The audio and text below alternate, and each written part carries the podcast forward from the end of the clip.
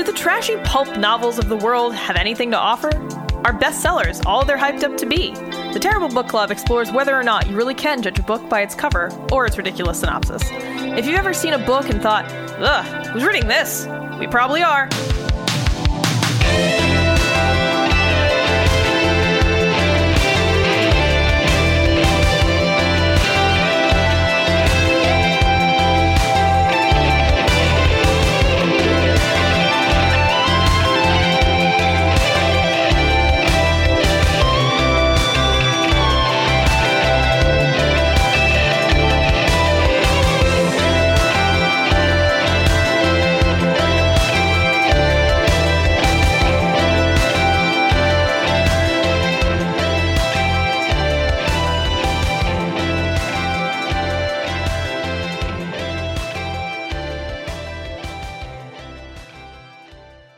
Hello and welcome to episode 106 of the Terrible Book Club. I'm Chris and this is Paris. Hello.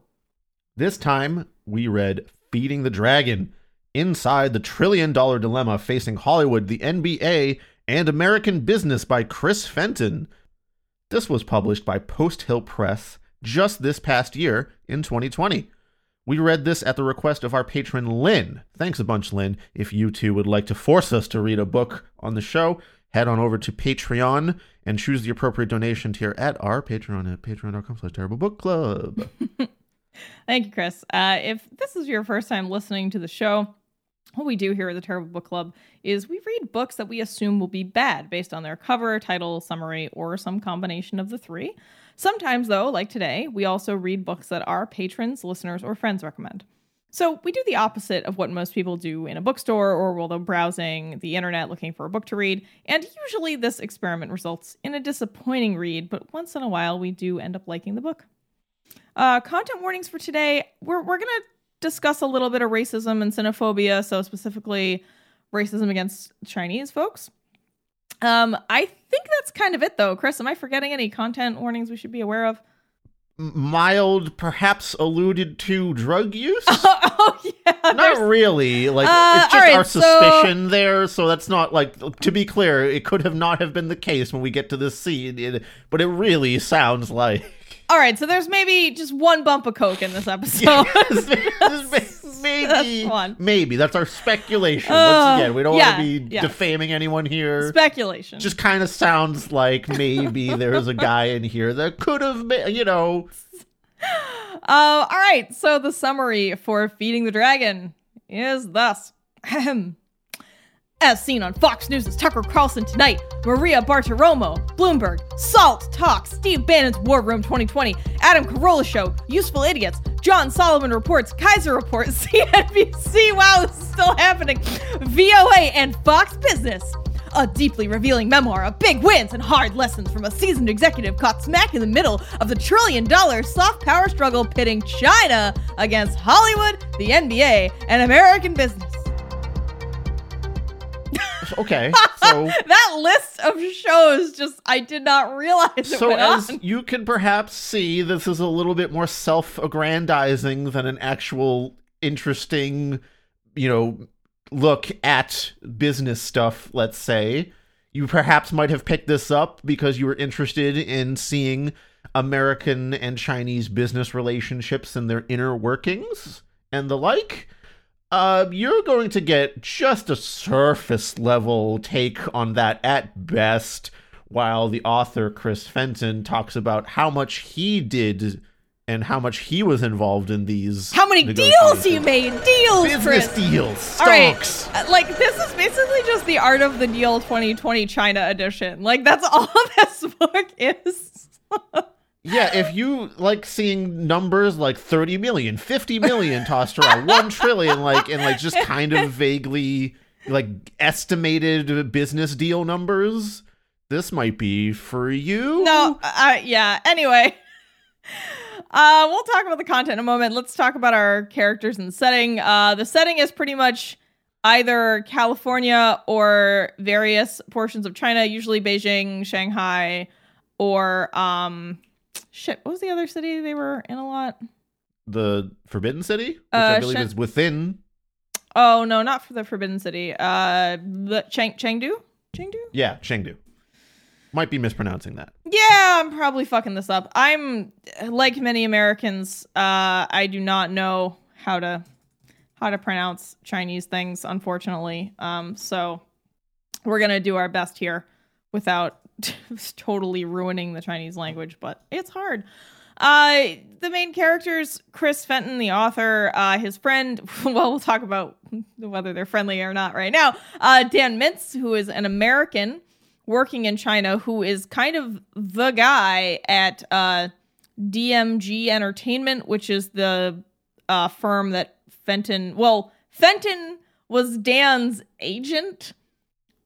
Uh, this is complicated because he says He he's the claimed to be president. president. There's like there's like a whole. Anyway, we'll get to this in a minute. But anyway, they work for DMG. It's a Chinese entertainment firm. I actually forget what DMG stands for.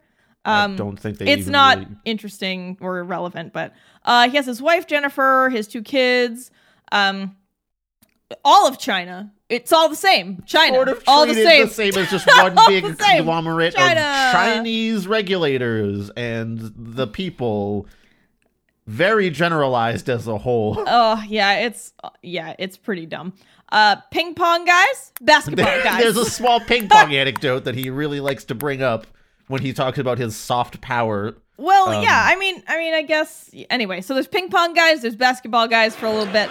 There's LeBron Kevin, James, in particular, since Yeah. he was uh, very involved in Chinese American basketball uh, business deals, it seems like. uh, there's Kevin Feige, who is the guy in charge. no, P- What? Kevin Feige. What? I can correct you for once, Paris. I can finally correct you. Feige. It is Kevin Feige. How is that not Feige? It's it, listen. I've seen many an interview with this fella. And Oh, I my believe brother you. Is an enormous Marvel fan. I so know, I believe think you. I would know this one. But finally, I get to lord over you on how to pronounce something. Um, actually, it's Feige.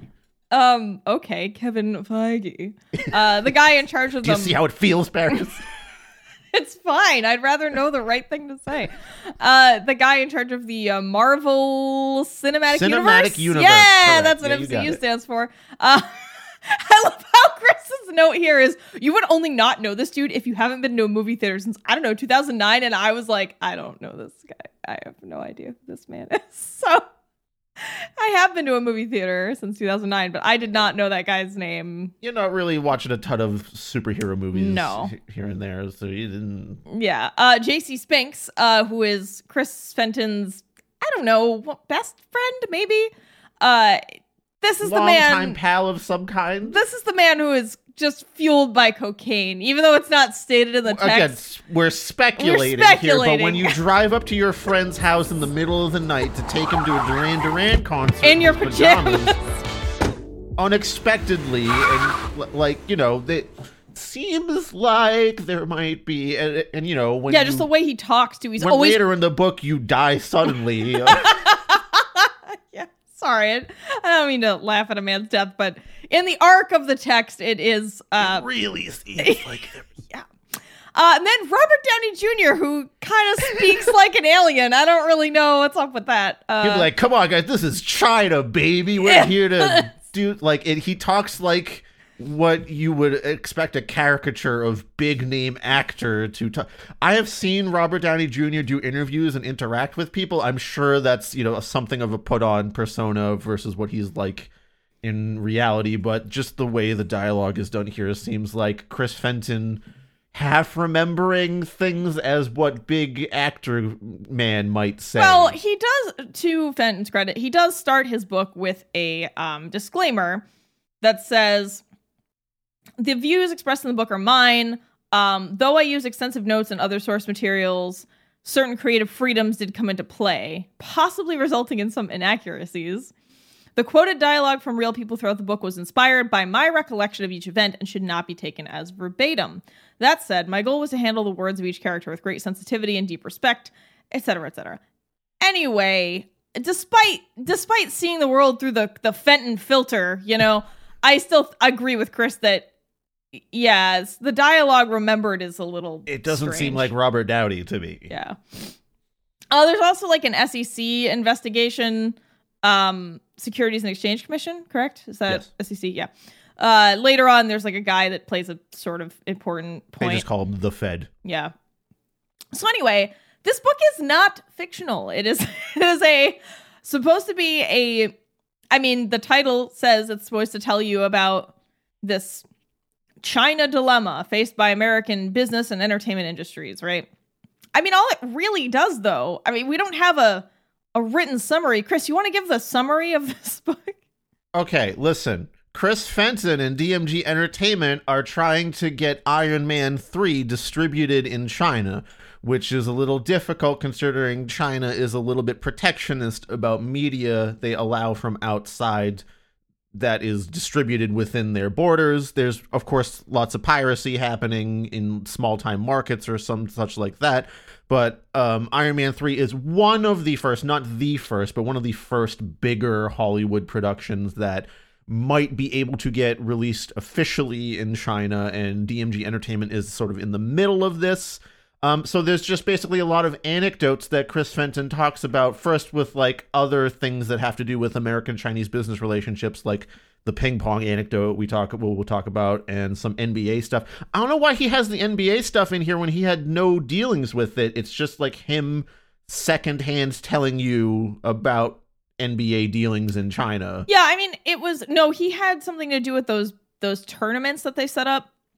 Sure. Um, but beyond that, I mean, I think he was just trying to give us examples of when of other times when American businesses were successful at getting an American import into China and having Chinese people like it. However, he never really explains like what the success was there. Was it just that American businesses made money and That's that Chinese it. people liked it? Like it didn't it never explained how the basketball tournaments or Iron Man 3 or anything actually improved relations between the countries. Like the ping pong stuff did because uh I guess in the god what was it the 60s or 70s, Chris?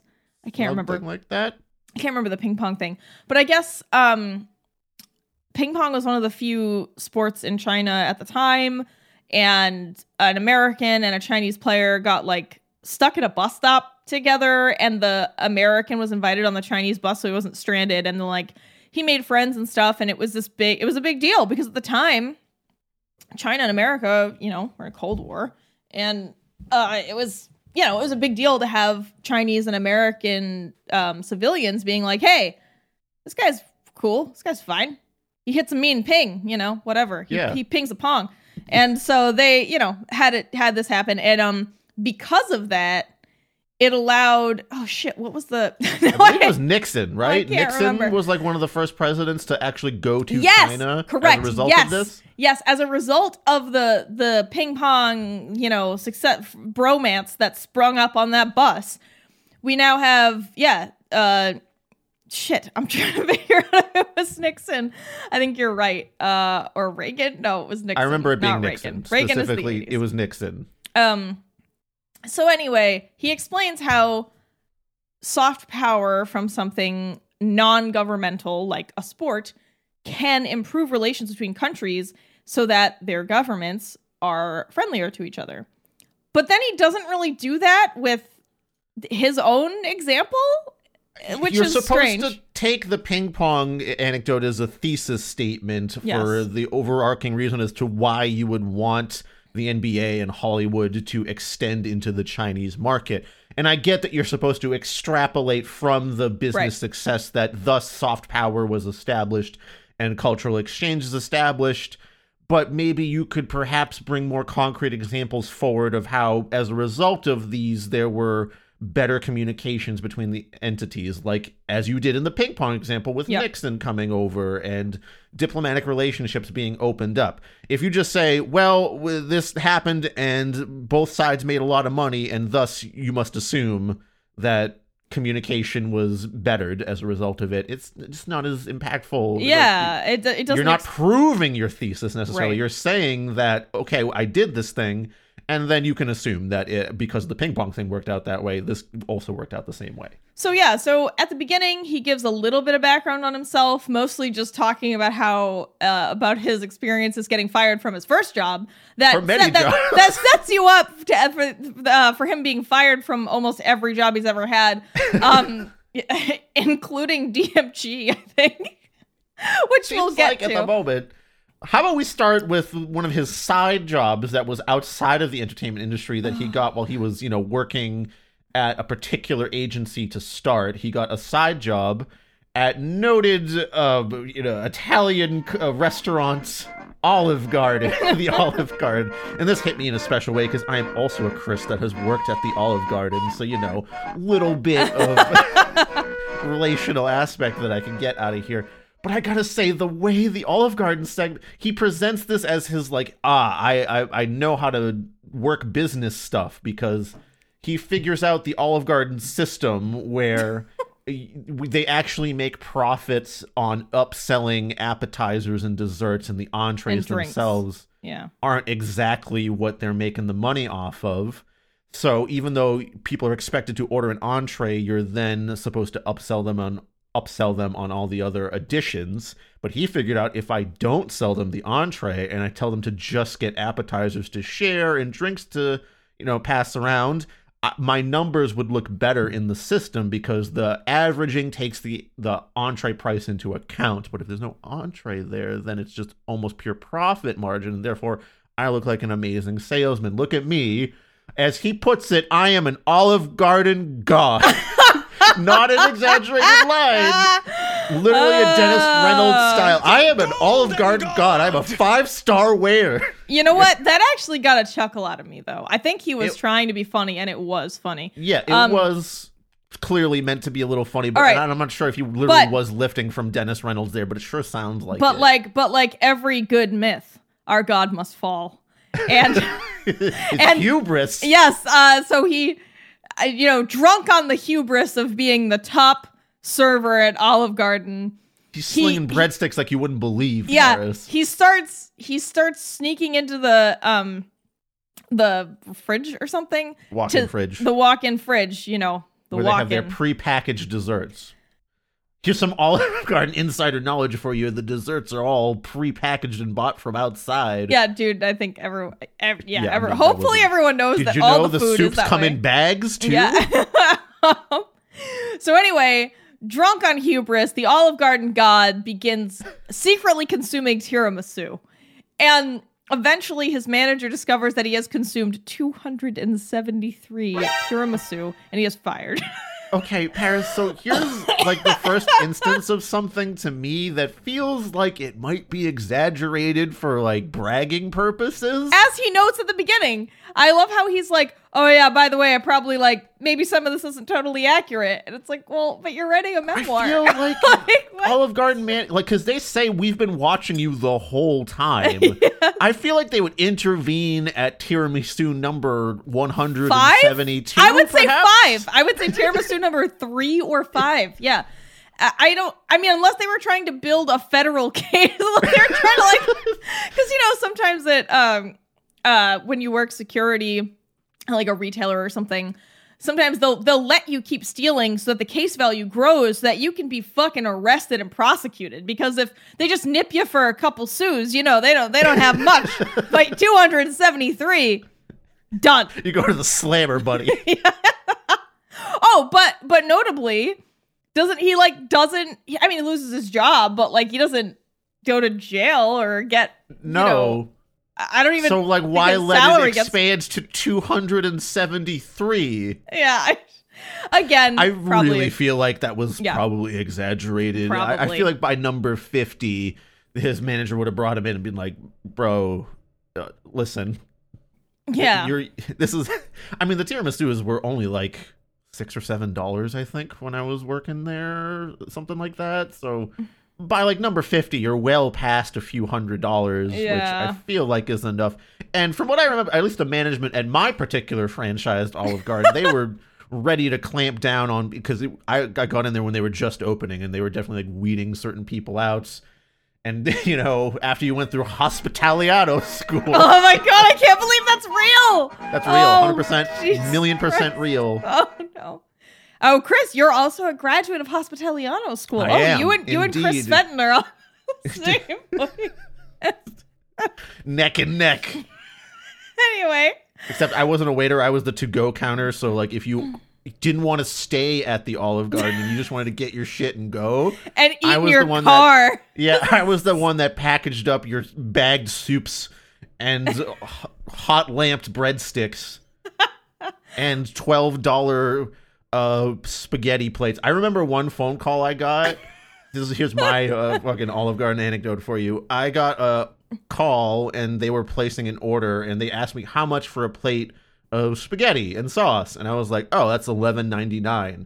And the person on the other end of the phone was like flabbergasted. I mean, I would be a plate too. of pasta cost twelve dollars, and they like wanted me to like do something about it, and I was like, I don't know what to tell you, bro. That's that's it's eleven ninety nine for a plate of just simple pasta and sauce. I mean, that's a lot considering this was like 15 years ago. I know, like I'm That's also I'm lot. considering like what he was saying the entrees don't have much profit margin. I'm like that was twelve dollars for. Yeah. well, maybe they changed. I mean, because I think he There might have worked. been meatballs in there. I forget. So maybe that was Yeah. also. Anyway, uh, closing the Olive Garden chapter on this book, he got he then goes on to talk about working for um, an entertainment firm. I actually don't remember because he really wanted to be an agent. That was his goal. I don't not super important to know exactly what. Yeah, I don't remember. Anyway, um, he talks a little bit about that, slings some weird gossip, even though at the beginning he's like, this shouldn't be gossipy, but he's like, yo, Danzig wanted to fuck bitches, though. like, It was- so okay. It was, like a- it was an, uh, an LA agency that dealt with many arms of entertainment, and music was one of their bigger arms at the time. And apparently, Danzig was um, signed under them at one point, and he decides to share a little bit of Danzig gossip. Once again, this is coming from Chris Fenton. We're not saying anything that this is a sure deal about Danzig. I, I, I actually would say because it's coming from Chris Fenton for reasons we'll reveal shortly. I would uh I would relegate this to rumor and probably not accurate. But Chris, please tell us. he claims that within Danzig's rider was a line uh, demanding three women aged 20 to 25 who could talk about sports, politics, and religion, and also only lived a $20 cab ride from the show premises. Which, I mean, I don't. Danzig. Do, I mean, Danzig doesn't seem like. I, I'm not saying this is this can't be true because Danzig does, especially after we watch Veronica. You know, uh, Danzig does make me feel like he's maybe a little sketchy, but that's just a feeling I have. I feel That's like he would maybe ask for women if possible, but like to like pare it down to such a niche that you're demanding three within a five year age range that could talk about these three things and also only live what like 15 miles from the show 10 miles from the Also, show don't you love how women are fucking yellow M and M's? Like, yeah, just Yeah. write that into the rider. Get me, get me a dish of women. Take out the ones that don't. Are you supposed to just phone call people at random be like hey you want to hang out with danzig who yeah, well, and and the, the the crazy thing for me is these are riders that would go to like individual venues for one night, probably stop. So it's like the manager gets this and they're like, "What the fuck?" Uh, hey Rhonda, you want to call some of your friends? Does anyone know? Do they know about uh religion or uh, sports, politics? I, I don't know. I need I need three of them. zig is Mr. Dan Zig requires only the best. You know, oh I mean, he's some kind of musician guy or something yeah. Anyway, just a random piece of what seems like gossip. Uh, I I don't know it, but it was thrown in there for Oh, and i then- don't know okay. So then this is kind of like where you notice like this these chapters about his job at this agency that also handled musicians. So it becomes this thing where he starts trying to tie himself to greater people and events. He tries to say something like he was the one who told someone about Kurt Cobain's suicide because this this agency, in addition to handling Danzig, also was handling Nirvana at the time.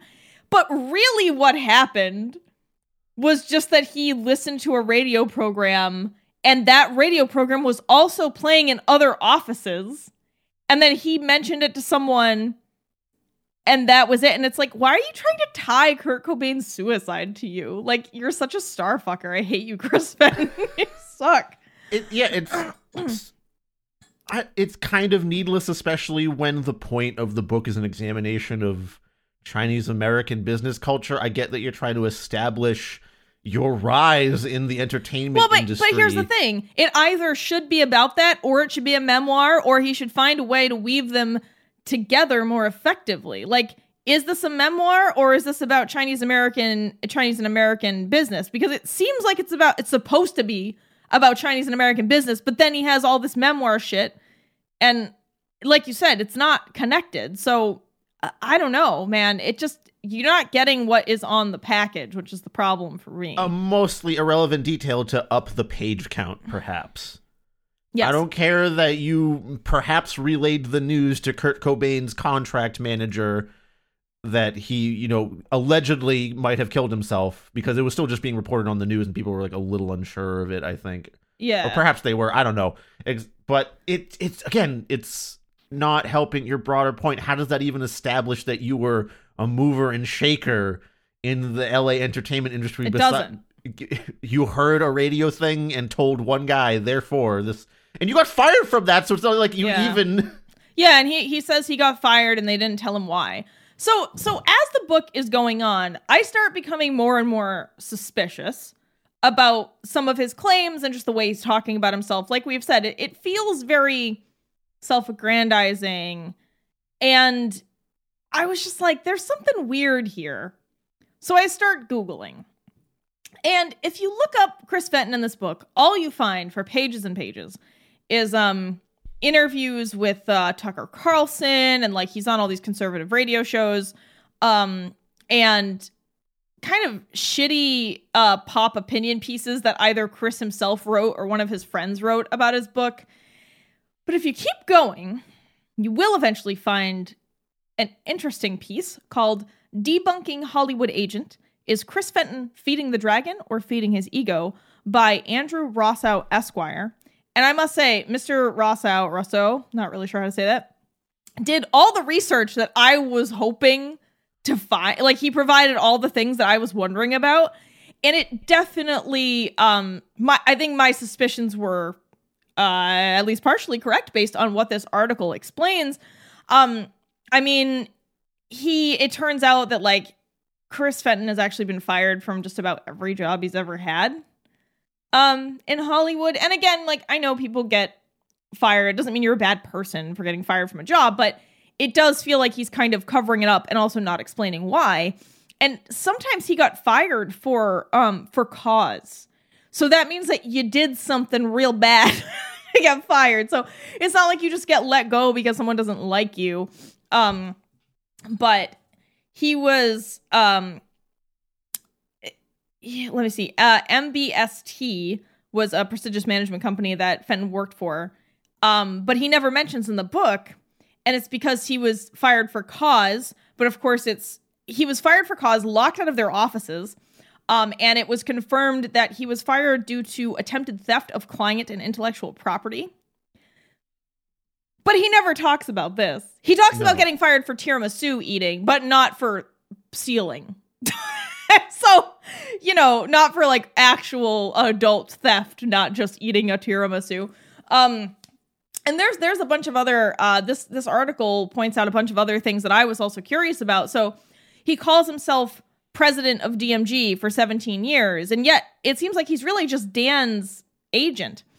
And uh, it is interesting because Mr. Rossow discovered that um he only was actually an employee of DMG for five years. So he must have just been Dan's agent before that, but that doesn't mean he was an employee of DMG. He was employed by Dan. Um and you know, uh he asked DMG like why was he given this title as president if he wasn't president? And the employee said that Mr. Fenton requested a title like that because it might help him open more doors for the company. So he was like, say I'm your president and I will use all my fancy connections, essentially, is what I'm kind of um, speculating here. So, I mean, there's a lot. I'm not going to read the whole article and point out all of the things that are either lies or exaggerations, but um, this article makes a compelling case that Fenton's just kind of a bullshitter and has just gotten by um i think because in the entertainment industry things move pretty quickly and also a lot of people in the entertainment industry are kind of shitbags anyway so you know it's not like it's not like he's uh not at home in that profession if he's going to lie about stuff all the time.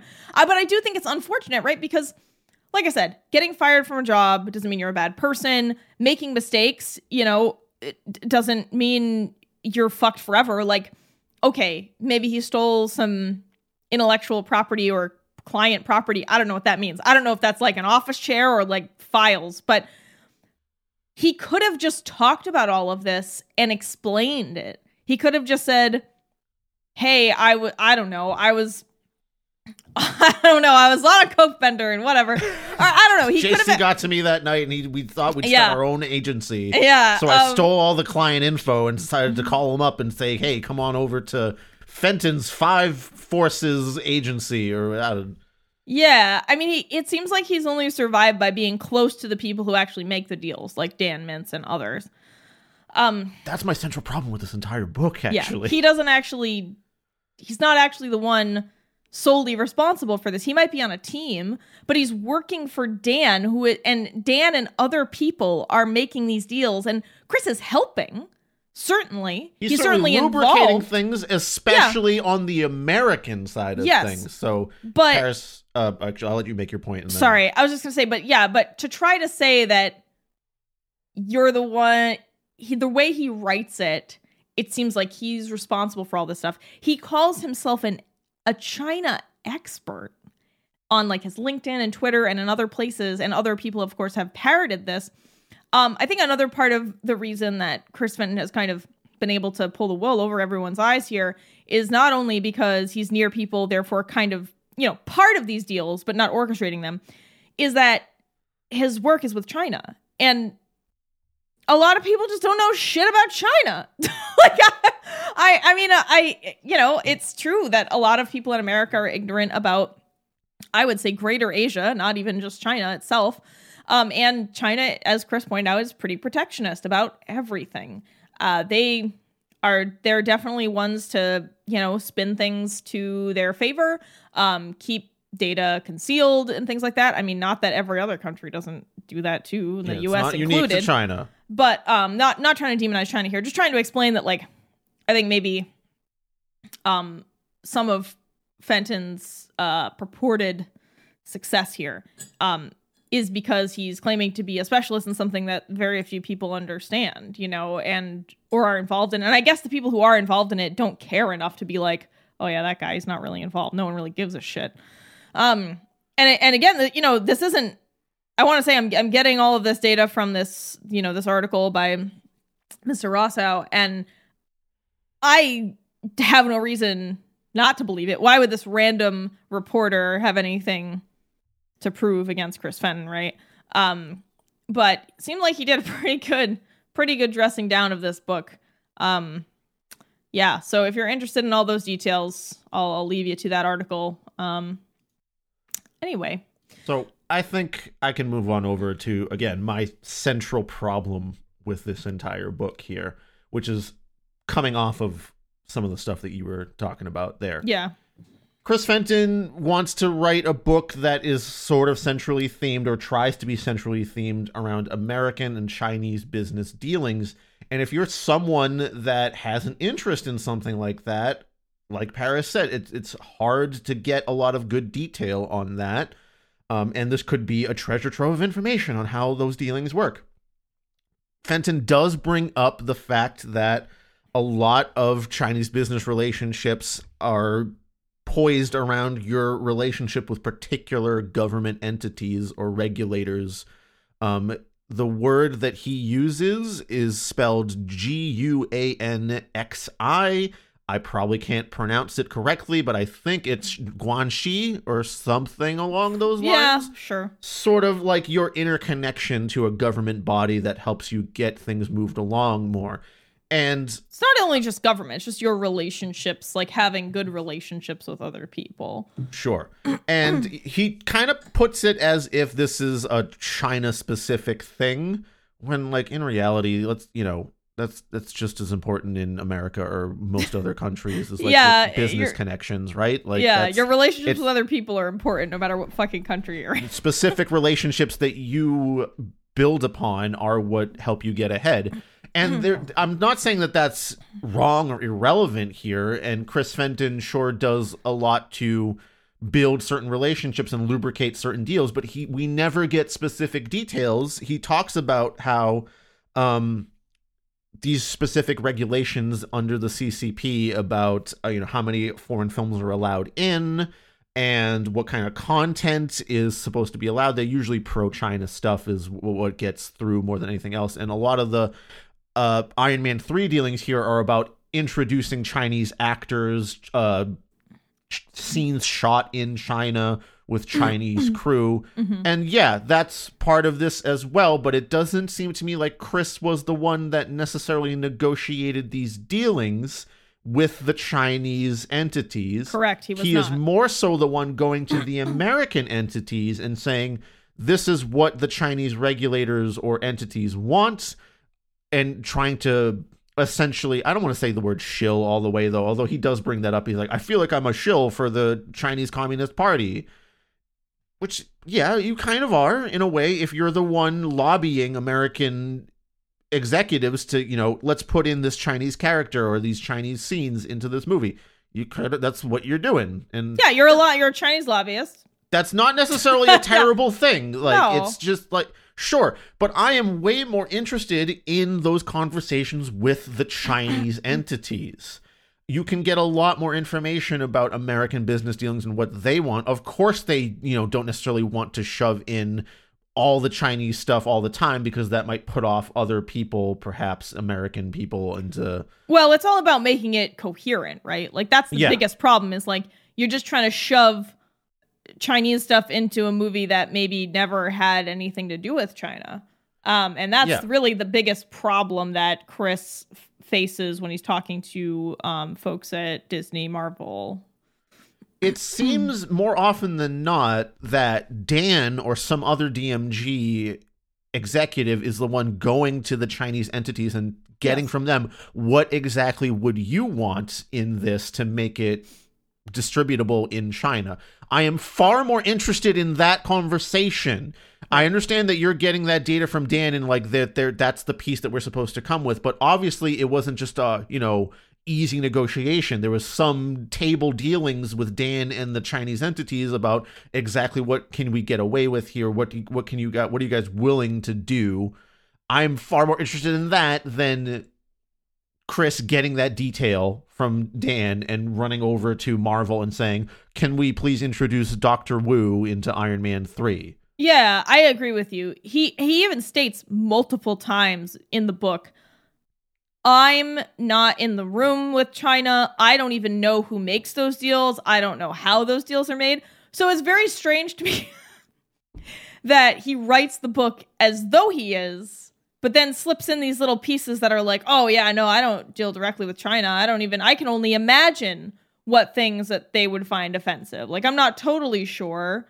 um you know because at one point he guesses like yeah they're probably not going to want a chinese actor as a villain of course um i mean i think that's something anyone could guess uh, but he, he says although those negotiations are closed to him so yeah i agree with you it's very um it doesn't actually reveal anything about how this stuff works although i guess all you could possibly learn um is that hey, if you want to show a movie in China, you have to put pro China elements in it and and maybe achieve co-production status where you're actually shooting in China using Chinese crew um and cooperating with what they want. I mean and and I by the way, I am a person who knew nothing about this. I don't I don't know anything about the Chinese film industry or getting films in America shown in China. I don't know anything about uh, movie agents or basketball or ping pong. I don't know. I don't really know a lot about China, to be fair. So I am a person who would pick this up blind and be like, oh, I'm going to learn something. And I don't feel like I really learned anything other than I didn't know about the ping pong thing. And I mean, it was good, you know, an important piece of US and China relations to know about. I didn't really know that basketball was super big in China. I knew that it I knew that they had basketball, but again, I'm someone who doesn't know anything about this. But from what um Chris Fenton is trying to tell me, trying to teach me as a person picking up this book who knows nothing about these topics, I don't feel like I learned anything. I wouldn't know who to go to or what arguments to make, you know. Or at least they're not in depth details. Yeah. I feel like this is something you could get from any puff piece about American Yes. Chinese relationships, or perhaps even a Wikipedia article about American Chinese business dealings. Um, there's I, if I'm picking up a book like this, I really want some of that insider knowledge about uh, about talks and negotiations with Right. Chinese entities.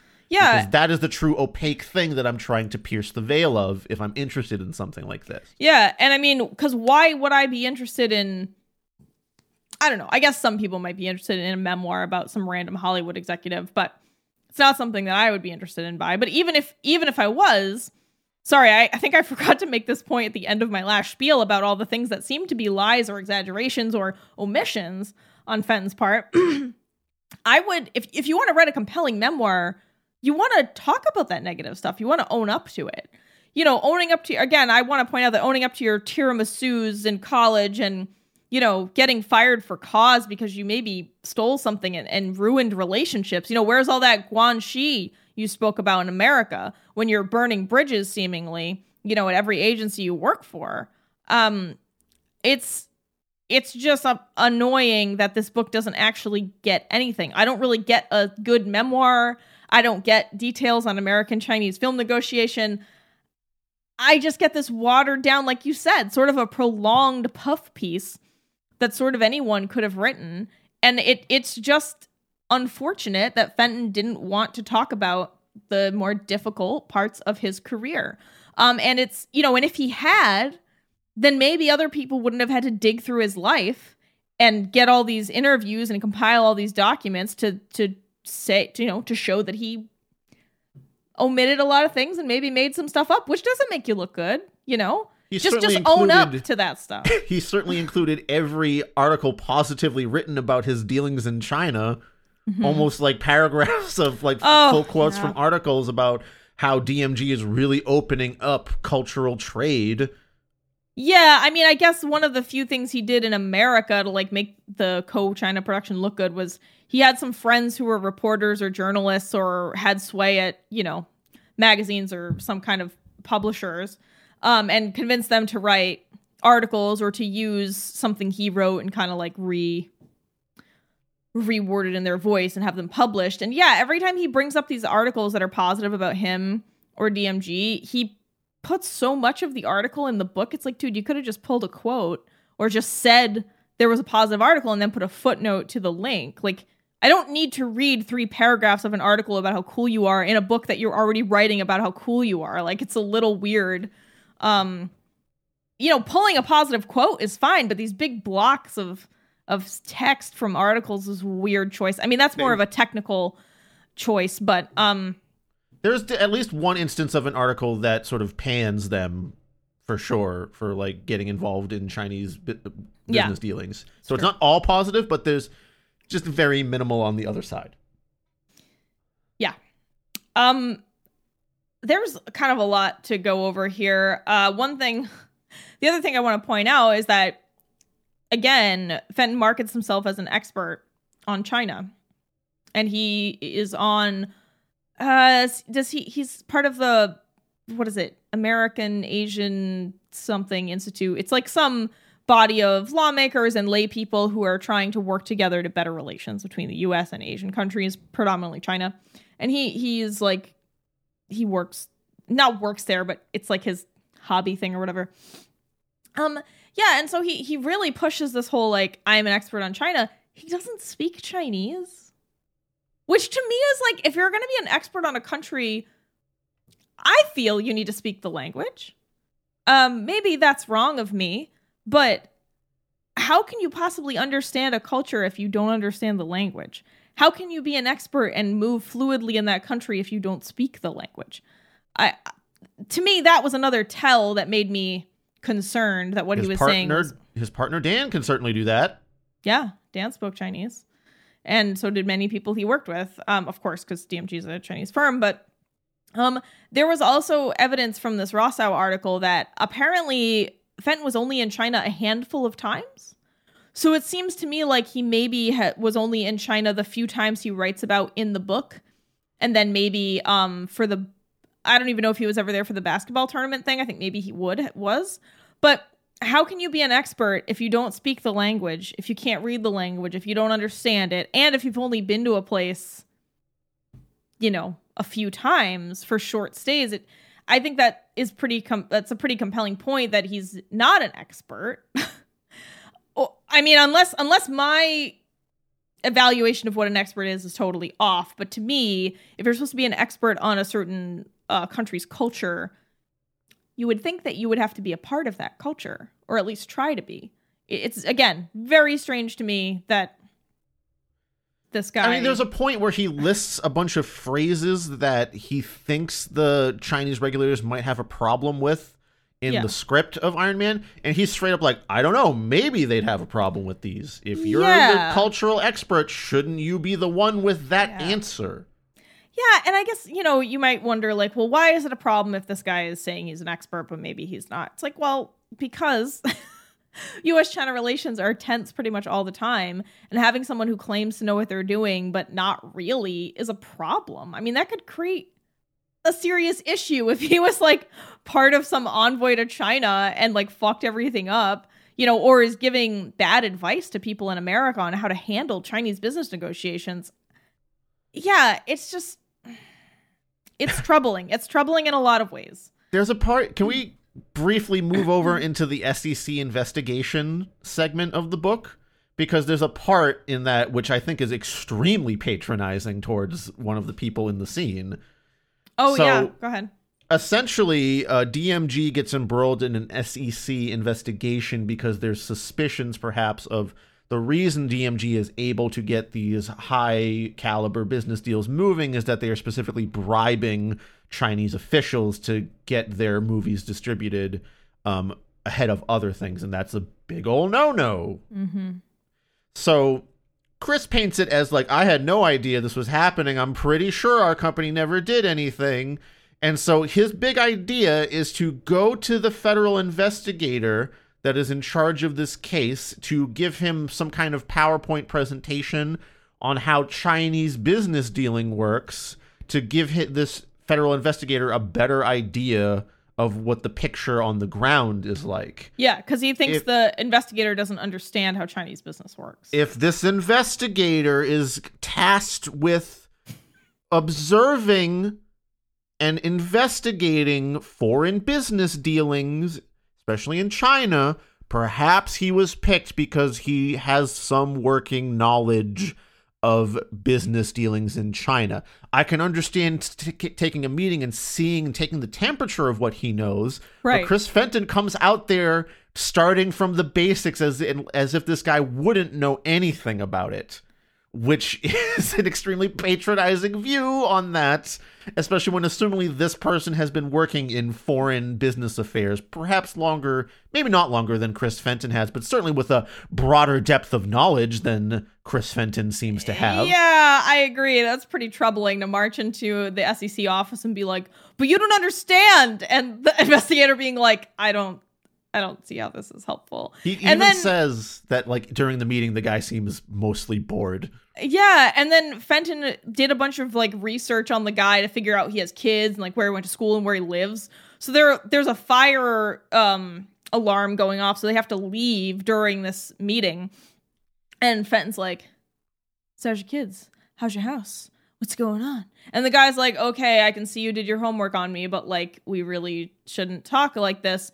But then he starts talking about um what was it, the financial crash or something? And how Yeah. big banks shouldn't have been bailed out and stuff. Yeah. and they like make friendly over that. And then he's like oh and then no one got prosecuted or like no one was found guilty. So it's almost like he's saying because he had that nice nice talk with this investigator that it like fixed the investigation. He doesn't say that directly but why why would you include this p? Like he could have just said oh man i got i'm getting fucking investigated by the sec I don't think my company's doing anything, but this is a serious thing. I had a meeting with the guy. It all turned out okay.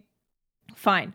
Um, but yeah, to be clear, the SEC did not eventually find any fault. Um, with DMG or any of uh, Fenton's, I guess. Yeah, people we're not with. here saying Yeah, that it's- DMG was embroiled in anything. No. It's just that this is an extremely dumb fuck way to go about. Yeah. Like, even when your lawyers are like, hey, Chris, that's probably not a great idea.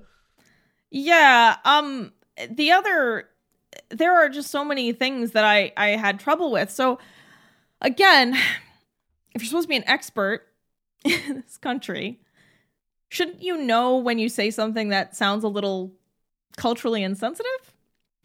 A- And there were just many points in the book where I don't think I I, ser- I do not think I truly don't think Fenton was trying to say anything offensive or racist, but there were things said in the book that came off that way and that if he was really um some kind of cultural ambassador to china he would have known better how to censor what he was writing uh to not be offensive to china for example there's a passage towards the beginning about how Chinese people can only handle simple sports. Jesus fucking Christ. Like, just change the wording there to something like, when surveyed, it was discovered that Chinese audiences enjoy sports with fewer rules, rather than phrasing it in a way that makes them seem stupid when Chinese people are not stupid. And that's also a recurring racist stereotype about people not American. Like, why would you perpetuate that? And I'm and I and to be clear, the passage in the book is actually worse than what I'm even saying. it's like he and Dan saying how, oh yeah, they, they like the real simple stuff. That they can't handle anything more. It's like, come on, guys. And and even if he is reproducing a conversation, he could do it in a more sensitive way. Is my point. If And you're already taking liberties Yeah, with right. the dialogue you're reproducing, Right. Um and then there's a there's a part where he says the suicide rate under Mao was so high that it was unsafe to walk outside because you'd be hit by a falling body. And I was like that just smacks of like urban legend flavoring. I mean, yes, many people suffered under the reign of Mao in China. We know this. And I'm sure the suicide rates were high. But again, maybe even someone got hit by a falling body somewhere once, out there. yeah, I don't know, but to But to say act like, like every Chinese person was like, can't go outside. I'm gonna get hit by someone falling off the roof of another building. Yeah, like let the bodies hit the floor was inspired by like, like come on. It's, I just it's, it's, it's- of the same thing as when there, I live in a certain subsection of Boston that like sometimes when I tell people like yeah oh yeah I live here they'd be like aren't you scared I'm like no Oh, are you near are you near the brown people and the black people, Chris? Y- yeah like no it's Yeah. fine All the purse clutchers. yeah like I I walk to and from the convenience store all the time or to the train and sure there might have been a couple of armed uh, robberies on the way to the train not But- towards me but like there's but but it was like a handful over many many many years That's also Just just, like- being in a city. yeah Like, that's just being in a city like you know or it- it's not like it's every single time I go outside I have to like be dodging bandits and like fooling them with caltrops and smoke bombs yes. Um yeah. So there's just this unfortunate flavor of sort of racial stereotyping that happens in this book. Um There's also a particular phrase that really rubs. Oh yeah, you want to talk way. about your favorite phrase and my note to help you out there? So at some point, like about page 175 or so in the book, uh, Chris and some other people start tossing around this phrase. So a lot of the business dealings in this book are on Iron Man 3.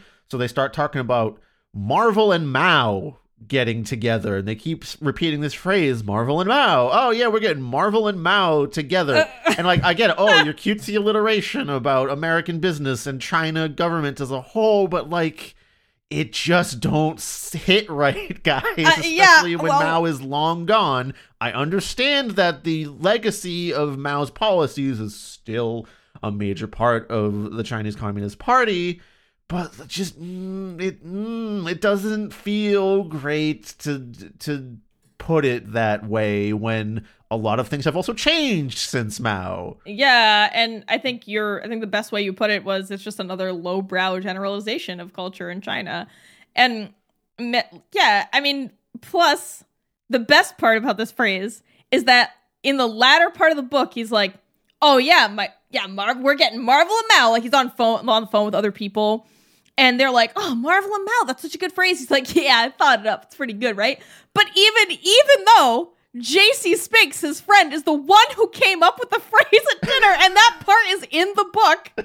So like he'll tell you one thing and then contradict himself. And so what I know it's just a silly thing about a phrase, but it's fucked up to take credit for something that your friend did. Like, you know, because JC and him are at dinner and he's like, Oh yeah, it's like you're getting Marvel and Mao together. And he's like, Oh yeah, that's a good phrase.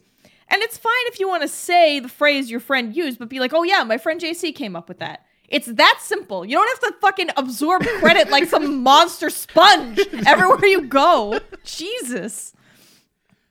That's also like the one JC Spinks appearance that was kind of reasonable to include. Yes. We mentioned the Duran Duran thing. That was its own chapter set aside from everything else where JC just brings them out on this adventure where he and he's like, "Oh, look at my Hollywood LA lifestyle where I'm going out to front row Duran Duran concerts in my pajamas and the lead singer Duran Duran caught saw us in the front row in our pajamas and wasn't this so cool?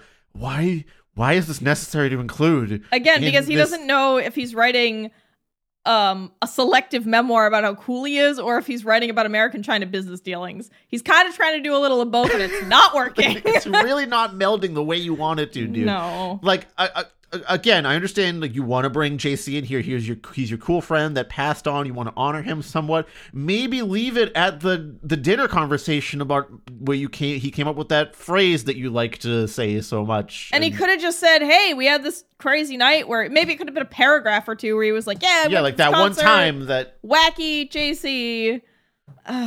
Anyway, as its own entire chapter.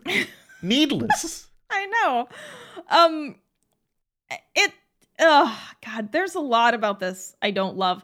There are some things though that I do we're kind of doing this backwards where I'm now going to talk about the things that I actually agreed with agree with Fenton on and basically that yeah, soft power is super useful between nations or between states or, you know, any kind of opposing force.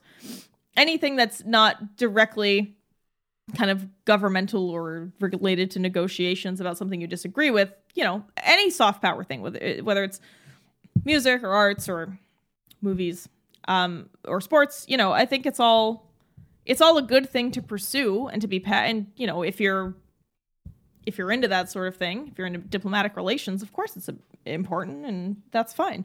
Um, I also agree with him that um, Americans are kind of overly afraid of China in a lot of ways, like doing business in China and things like that. Um, you know, I, I I kind of agree with that. I mean, I'm not, you know, of course, I'm no expert on the matter, but frankly, neither is Fenton. Um, so I don't know. I think I I deserve to say how I feel about China and American business associations too. Um, but you know, joking aside, I think that there is oh this fear steeped in racism, frankly, that doesn't exist for a lot of other um, places that people kind of consider more white or Western, and people yeah, I just think there's a lot of excess fear about China. I'm not saying China's like totally harmless and cool. Like don't don't take me as saying that, but I agree with Fenton that it is a delicate delicate dance here. You know, you do have to be careful how you handle these sorts of deals. Um I'm trying to think of anything else. Oh, the other thing we agreed with him on, Chris, both of us, was the whole how he was mad that ba- banks got bailed out in the 2008 financial crash. But you might want to talk a little bit about how that is maybe not even. This even comes back to the, the whole Chinese American business things where he's trying to talk up soft power and the cultural diplomacy here. I don't fully take him at his word that he's doing this to prolong or, you know, continue these relationships out of, you know, I think it's a great thing to do because every time he brings up um increasing soft power dealings with China, it always has a following line of like, and then we're also going to make a fuckload of money too. Yeah. And the same thing with the Lehman Brothers thing, because specifically he always talks about the Lehman Brothers bailout uh, when they collapsed, because he had a portfolio of investments with Lehman Brothers, and he his portfolio zeroed the hell out. He lost it all in that. He So lost Tim- all of his retirement savings, to be clear. He didn't Yeah. lose his whole life, which is Yeah. kind of how he makes it seem. But anyway. But it, it oh it's always couched in and I was affected by this monetarily and therefore that is why I care about this more than anything. I do agree that there should have been consequences for these poor investment schemes and the interweaving of them to such a degree that it brought the financial system to the brink of collapse, which we still haven't done a lot of work on fixing. So, but Yeah. like it's it's always behind this veil of because money and it affected me monetarily. So I always don't think you have the pure best interests at heart about it all the time. When I think most of the reason you're bringing up the bailout stuff is once again because you were personally affected by it. Right, right. Yeah, I mean, there's. I think he also says uh some other just something else I agreed with him on was just that we or you Climate too, change. yeah, yeah, climate change. That we try to blame China for climate change when, like, in reality, the Western world, especially the U.S., is you know carries a significant burden as well. We've been Um, at it longer than China has. Yeah, and we also pushed a lot of that manufacturing in China to happen to benefit people in the U.S. So, um, but of course, he never goes into great detail about these nuances. Uh, I realize I forgot something kind of important uh, about the whole cultural insensitivity piece.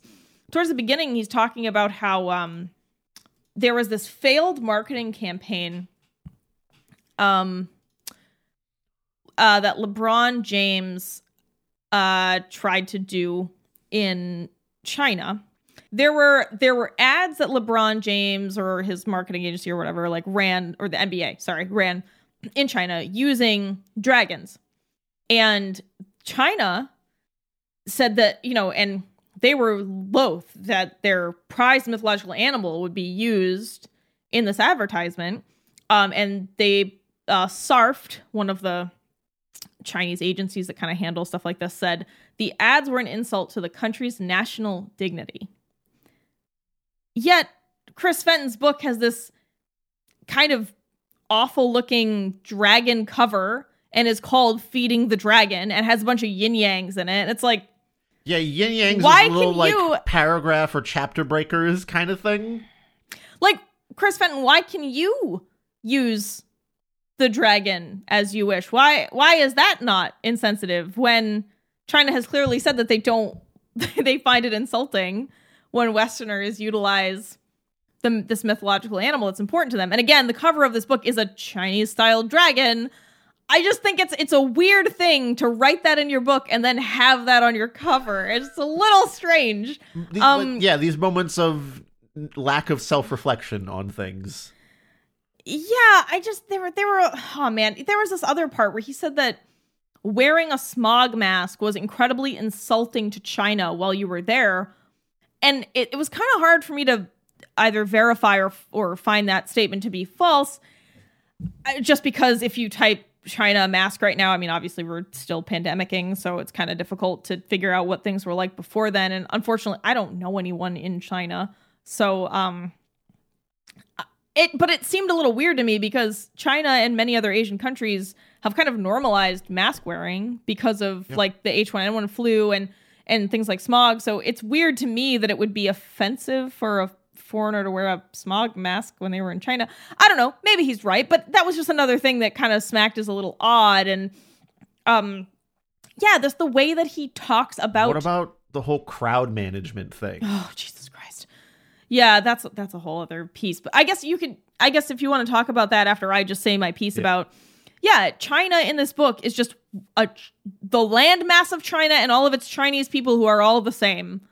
When in reality China's a diverse place. It's got big cities, it's got technology, it's also got farms, it's got um you know the it's got Uyghurs, the, it's got all sorts of people of different descents and He- I he does just- point that out when he talks about this crowd control thing. So there's the sort of the opening scene in the book that we get Tarantino to at the end of it Yeah. as well is the premiere of Iron Man 3 where Robert Downey Jr. is making a red carpet appearance um, for the premiere in China. It's a big deal because the first time like a huge Hollywood star has been here and he keeps bringing up this thing as like, "Oh, the Chinese don't do it the same way as in America. They're used to a different thing."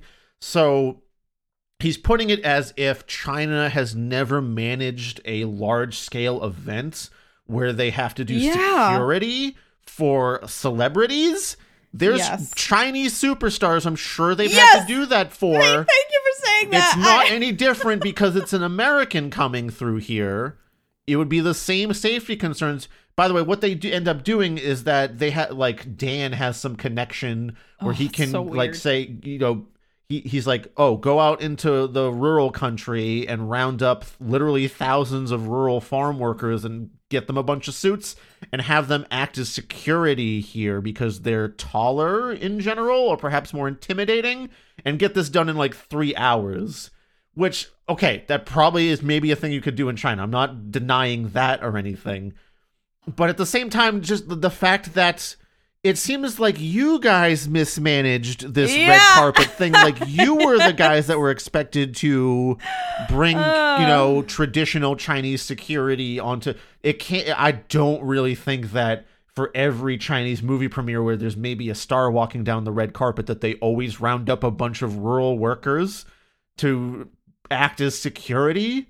There were, and there was definitely oh, even talk about regular Chinese security people that were there that were like picking farmers out from the ones that were rounded up to work for them later. So there are Chinese security firms doing this. It just seems like you guys didn't call them up enough, and maybe you wanted some cheap labor on the side to do this for you too. Yeah, I, I it's cannot believe that it's just because China doesn't do things like Hollywood that Yeah, you couldn't have gotten proper event security. I agree too that I really don't like his characterization. Again, that like China, everything is the same. Um, and also China doesn't know how to do Hollywood.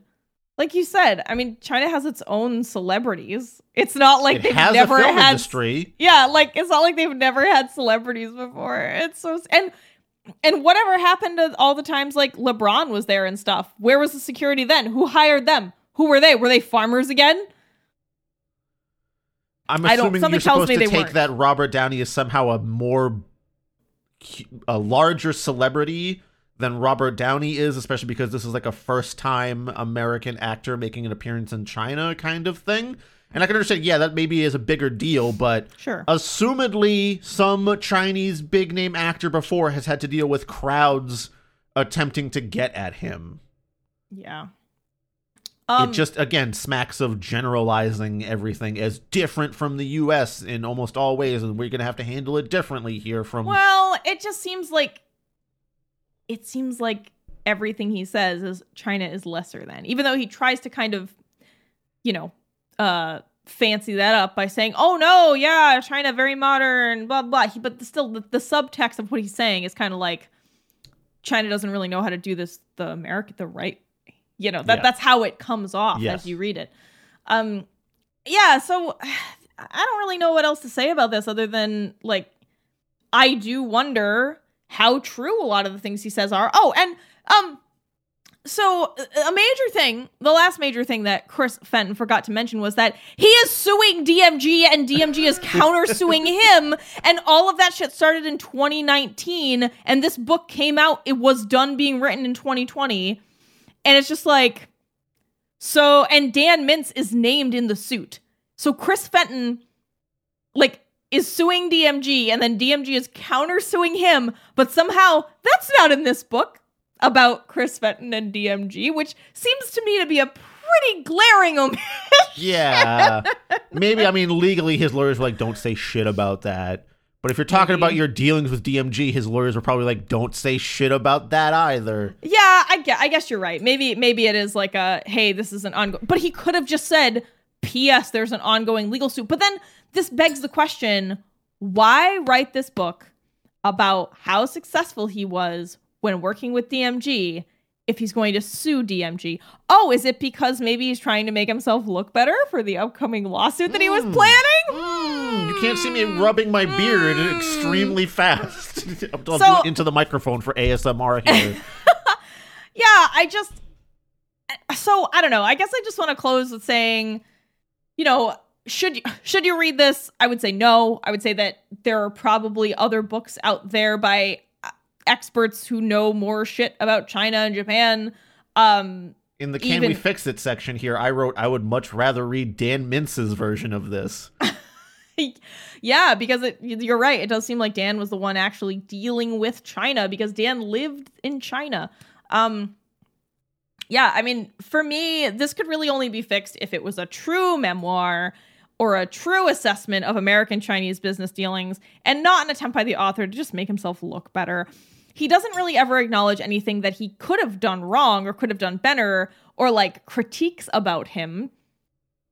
Again, I'm not counting the Olive Garden because that was like a fucking Very- job you had in yeah. college. Like Yeah. he doesn't talk about all of the time like the many times he was let go the accusations of fraud against him and st- and theft i mean again maybe you're right maybe it's because of the pending lawsuit that he can't talk about it but this whole book just rings very hollow as a result You know, Um, maybe wait till all the all that legal stuff is done to write right. about it. Perhaps. Yeah. he never he never really discusses anything in a nuanced way and barely touches the surface of any subject um it just would have been so much more compelling if it wasn't this glossy dimensionless jerk off session about the author i would say it's misguided and accidentally insensitive at best and a shameless self-aggrandizement with an unbalanced racist western perspective at worst.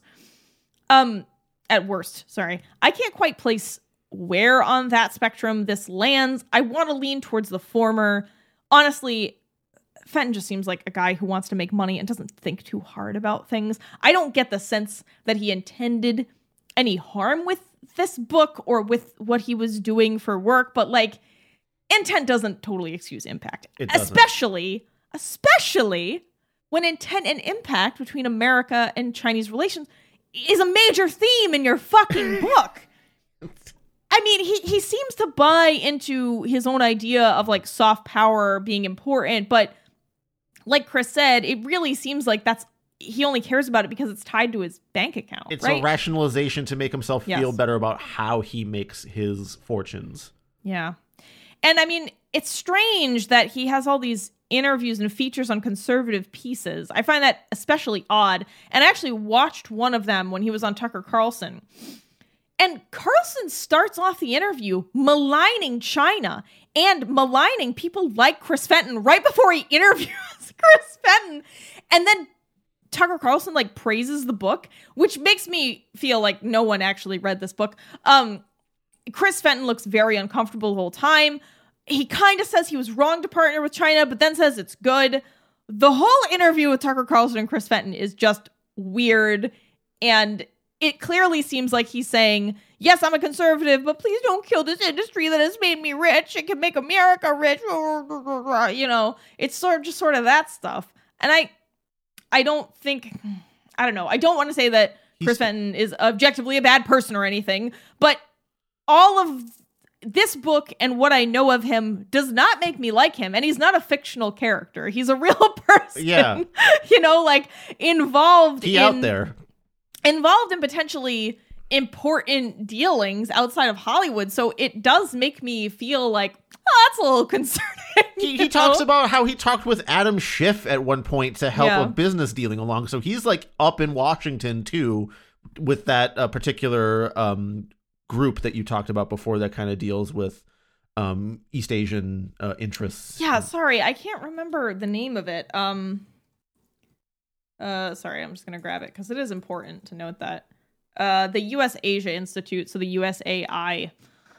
Um Oh yeah, fun fact, uh he's a he is 3 degrees away from me on LinkedIn, so that's weird. I went to just see what his LinkedIn said about his employment because that article that we read claimed that he lied about it. And yeah, I mean, he has all the same kind of exaggerations perhaps or maybe maybe if it's, maybe it's not a lie that his title was president of DMG but uh the Was story behind that than like a brand for him to put on his business card? yeah so it's I would say the exaggerations are concerning. The omission of anything that really made him feel like a person was made the book bad. You know, I, there's just so many things that I really didn't like about this book.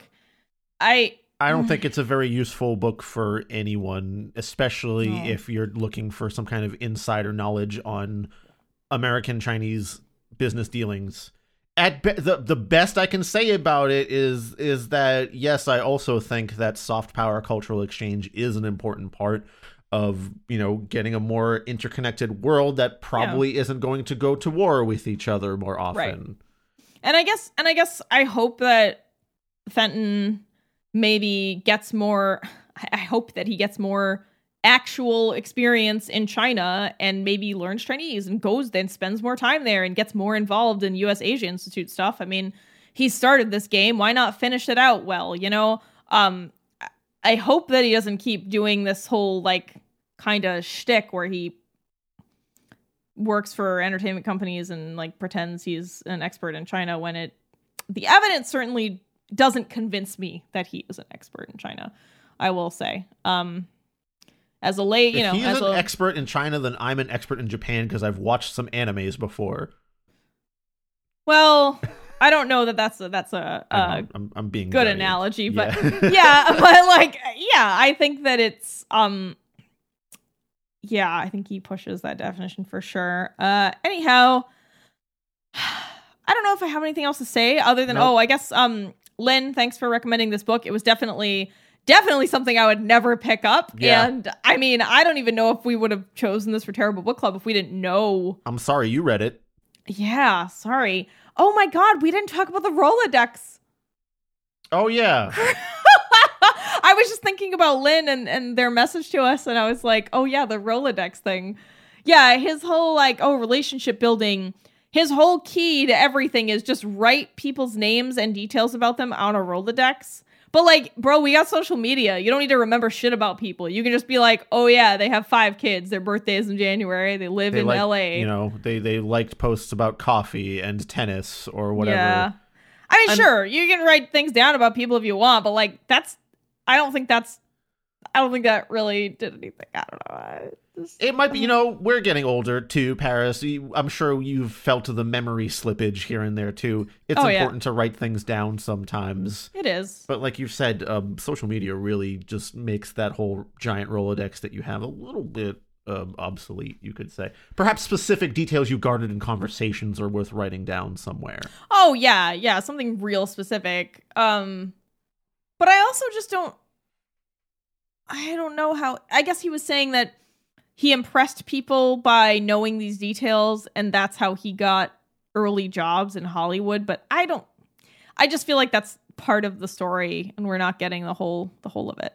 So it's kind of hard to say keep a Rolodex and you'll you too will be able to, you know, make millions of dollars calling people on the phone or something because that's kind of seems like what he does is call people on the phone and get texts. But Yeah, I mean, to be clear, uh, I'm sure a lot of business relationships are just about sort of managing that kind of thing. Mm. And a lot True, of business true. deals are made based on personal knowledge like that. yeah, And so even if you went in that direction where like the book was more about his work as essentially what it seems to be like a sort of business relationship manager yeah, more than like the nitty-gritty business dealings themselves, that might be worth something.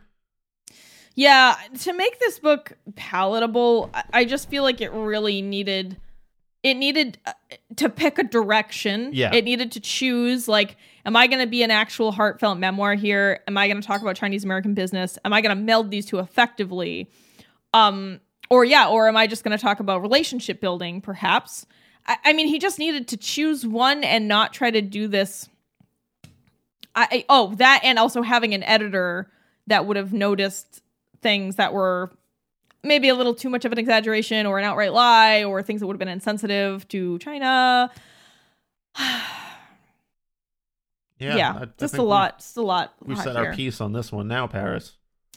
Yeah, don't read it. Um Anyway, thank you of course to Lynn for recommending this one. It was a it was a time. Oh, It was yeah. one of the most boring books. We, I, it was an Yeah. absolute slug. Yeah, it was the Art of the Deal 2020 China edition for sure. Um all right. Well, thank you.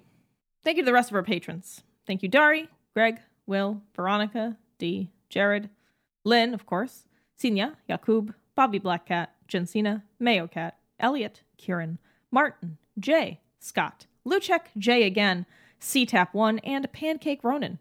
Thank you, thank all of you for your um, generous support of the Terrible Book Club. If you also want to help support the show, you can subscribe on YouTube. You can donate some money to us every month um, on our Patreon to access videos and uh, some Mystery Science Theater 3000 style commentary on bad TV and movies, outtakes, and other random audiovisual weirdness, um, including our newest content series, The Lost Pages of Maradonia. If that sounds fun to you, head on over to the Patreon. Um, Ko-fi is another thing we have that is kind of doesn't have any stuff on it, but if you want to just throw us a dollar like one time or something, you can use Ko-fi, K O F I. Um, you can also follow us on Facebook, Instagram, Twitter, Goodreads uh, if you're on those platforms. Most importantly, though, we'd really love if you either reviewed the show somewhere like on Apple Podcasts or if you shared the show on social media and told at least one person about it. It would be uh, it'd be pretty cool. If you want to contact us directly, you can send us a message on Instagram, Facebook, Twitter, Goodreads, Patreon, or you can send an email to terriblebookclub at gmail.com. All right, everyone. Well, thanks for joining us on this round of Terrible Book Club. Next time, we're going to be back in a completely different area. Oh, Um, next time we're going, we're exploring. We're doubling another, down. We're exploring another ology, folks. It's it it's the first two book Terrible Book Club episode. No, that's not true. Well, yeah, the first two book. We have done one that was two stories published in one volume, but Yes, it, they but were this is- unrelated. This is separately That's true. purchased. That's true. We are reading two books in a 19 book series about an ology. Those are the only clues I'm giving you. you you won't get it. You No. don't don't try to guess. No. Um just get get ready y'all. More ologies.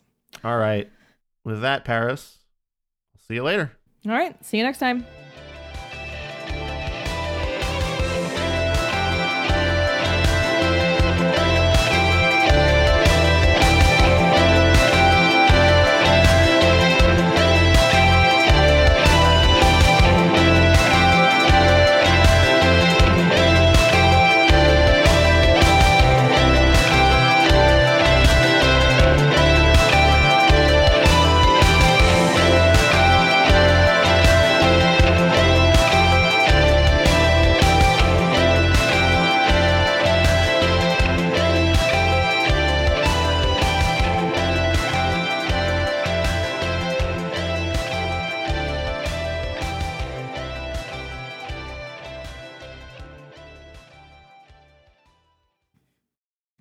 Don't know why, but in my mind, I was like, why isn't the outro music playing?